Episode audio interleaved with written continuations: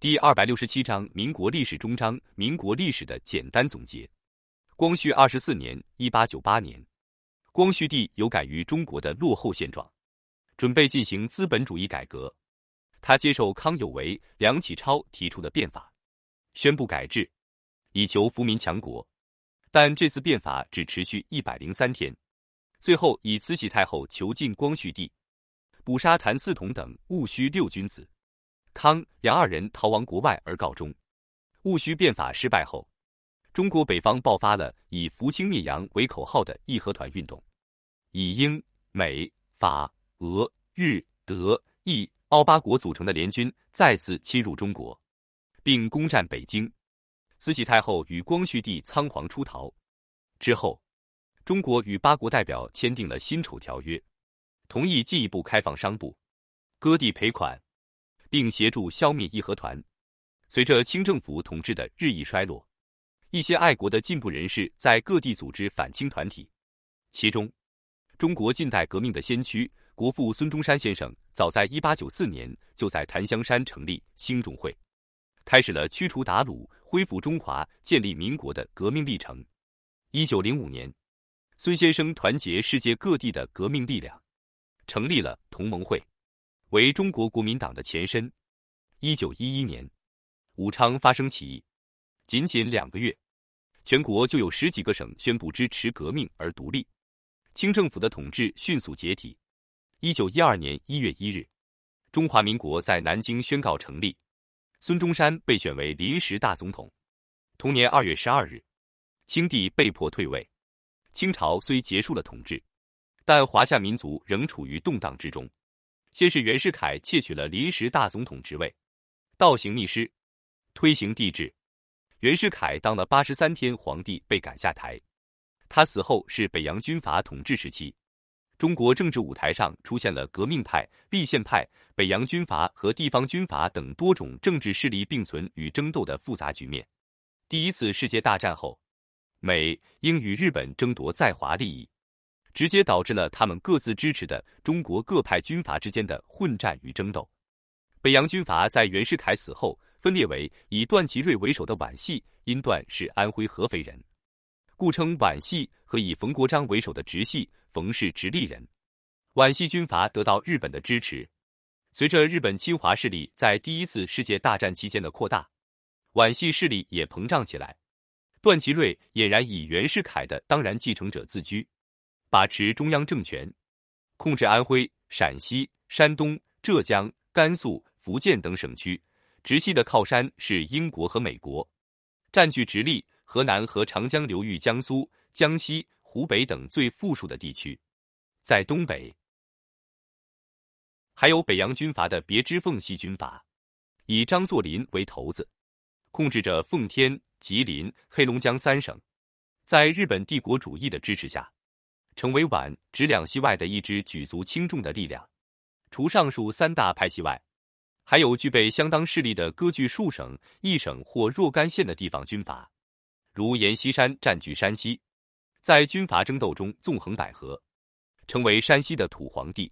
长江巡阅使兼安徽督军张勋三万定五军屯兵徐州，四处活动，成为阴谋复辟清朝的核心人物。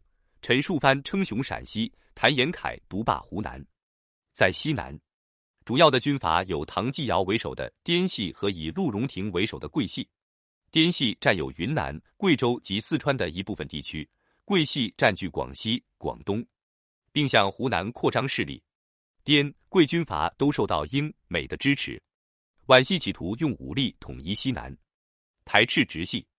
因而与英美帝国主义扶植的直系军阀曹锟、吴佩孚的矛盾日益尖锐。一九二零年四月，曹锟在保定召开八省联盟会议，形成直奉两系联合对皖之势。五月，被派往湖南与西南军阀作战的吴佩孚撤防北上，通电指斥皖系祸国殃民、卖国媚外，把持政柄。七月八日。段祺瑞胁迫大总统徐世昌罢免曹吴职务，成立定国军总司令部，自任总司令。直系则设讨贼军大本营于保定，以吴佩孚为前敌总司令，奉系军阀张作霖也率兵入关，援助直系。十四日，直皖战争正式爆发，双方各投入近十万人的兵力，激战于河北涿州、高碑店、琉璃河、杨村一带。开始，皖系在日军支持下曾获小胜。后吴佩孚率军突袭皖军司令部，皖军在西线战败，同时奉军在东线协同直军作战，皖军遂全线崩溃。十九日，段祺瑞辞职，接着直奉军开到北京。北京政权落入直、奉两系军阀手中，接着直系军阀和奉系军阀为争夺北京政权，在华北地区交战了两次。第一次发生在一九二二年四月下旬，奉军总司令张作霖自任镇威军总司令，指挥四个师、九个旅，约十二万人，分两路企图围攻直军大本营保定，西路陈兵长辛店、廊坊，东路进驻杨柳青一带。直军总司令吴佩孚指挥七个师、五个旅，约十万人，分三路企图破奉军撤出华北。西路进驻琉璃河，中路驻守固安，东路布防大城。二十九日起，两军在长辛店、固安、马场展开激战，互有胜负。五月十七日停战言和，战争结束。第二次直奉战争发生在一九二四年九月上旬。张作霖以援助卢永祥为由，指挥陆军六个军和空、海军各一部，约十五万人，分路向山海关和赤峰、承德推进，企图围歼直军主力于滦河以东地区。曹锟任吴佩孚为讨逆军总司令，调集陆军四个军及空、海军各一部，约二十万人，主要依托长城组织防御。十月二十八日，奉军突入长城。占领山海关、秦皇岛，乘胜追击，消灭了直军守军主力。吴佩孚仓皇南逃。正当两军对峙、北京空虚之际，直系将领冯玉祥受南方革命影响，在胡景翼、孙岳等部配合下，于一九二四年十月二十二日突然从前线倒戈回师，发动北京政变。冯玉祥的部队包围了总统府，囚禁了曹锟。曹吴的统治迅速瓦解，第二次直奉战争结束，但中国并没有因此结束分裂的局面。军阀之间时有战争。一九二七年国共合作的大革命失败，蒋介石成为新的军阀，并通过中原大战，蒋介石摆平了冯玉祥和阎锡山，一国之权落入他的手中。但接下来日本鬼子又入侵中国，抗日战争期间。中国有国民党政府，有中共苏维埃政府，有汪伪政府。抗战胜利后，历史提供了中国建立和平民主国家的大好时机。可谈判的结果没有朝全面统一的方向发展，而是内战爆发。